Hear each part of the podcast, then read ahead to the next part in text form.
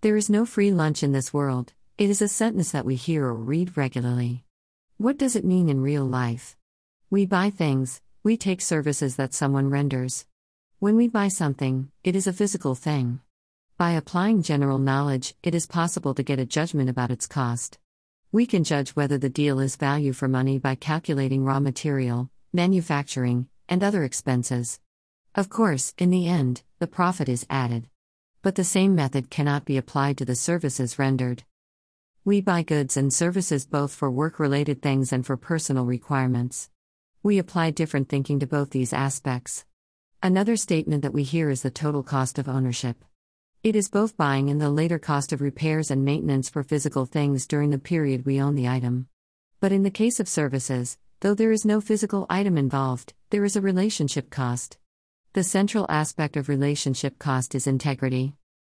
Integrity is the quality of being honest and having strong moral principles. Some service relationships are one off, and others may be long term.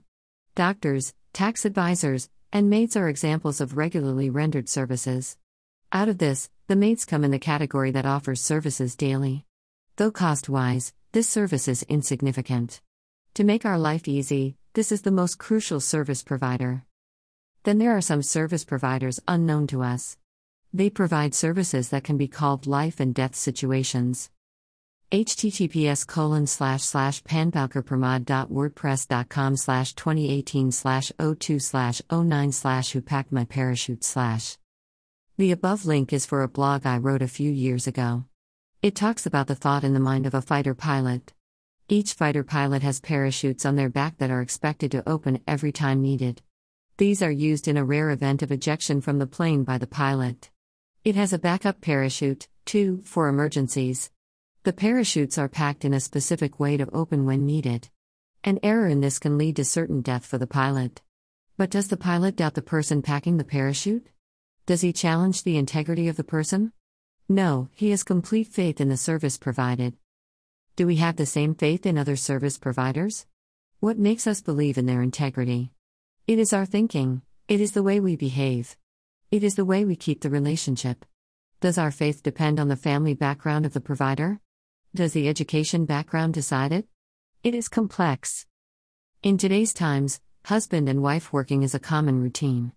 It requires the couples to have maids working for them in their absence. How are the maids treated?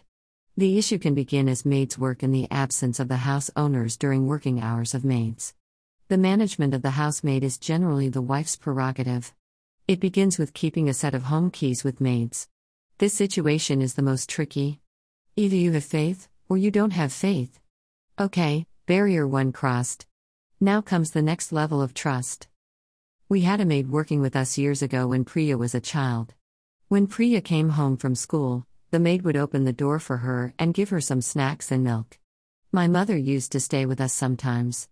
Once after Jaya came back from the office, my mother called her into the bedroom and told her, Jaya, this maid is unreliable. While working in the kitchen, her son came into the garden and cried. He would not stop crying, he was the same age as Priya. The maid gave him some biscuits from our home. Jaya smiled and asked my mother, Did the child stop crying? I'm sure he did. I will tell you about an incident. Last Sunday, Priya was a little unwell and would not eat any food. The maid picked Priya up and said she would go home and cook something quickly for her bhakri and chutney. After 15 minutes, they were back home, Priya with a smile on her face. Jaya told my mother that the person who brings a smile to Priya's face is good enough for me if she takes some of our biscuits. It is a concept. It is a give and take of faith with each other. One thing I have noticed about the maids is that their integrity is their USP. Either you have 100% integrity, or you do not employ that maid. I hear some sad stories about how owners treat some of the maids. Compared to today's incomes, the salary paid to maids is relatively insignificant. I have noticed that most of the maids have low income levels. Any human needs some leave due to illness. It could also be because of some ceremonies at home or domestic reasons. Owners deduct the salaries of these maids for an additional one or two days leave needed. It is surprising because a pizza party at home sometimes costs more than the maid's monthly salary. What do people achieve by deducting such small amounts? Mind you, those small amounts are significant amounts for the maids. Lately, I have heard some good stories about people not deducting money. But COVID brought out the worst in some families. For obvious reasons, the maids could not attend to duties. After an initial month or two, some households stopped paying them or maybe paid half the salary. All the maids have a lifestyle where they live from paycheck to paycheck. Instead of supporting them, the owners put maids in a difficult time in challenging situations. The maids cost insignificant amounts to us, but the value of the service provided is very high. Don't these professional people do cost to value analysis? I have seen these maids invest a lot of faith in their employers, they expect good treatment and help in emergencies. One of our maids had worked with a family for almost 20 years. She needed some loan from them as she was building a home.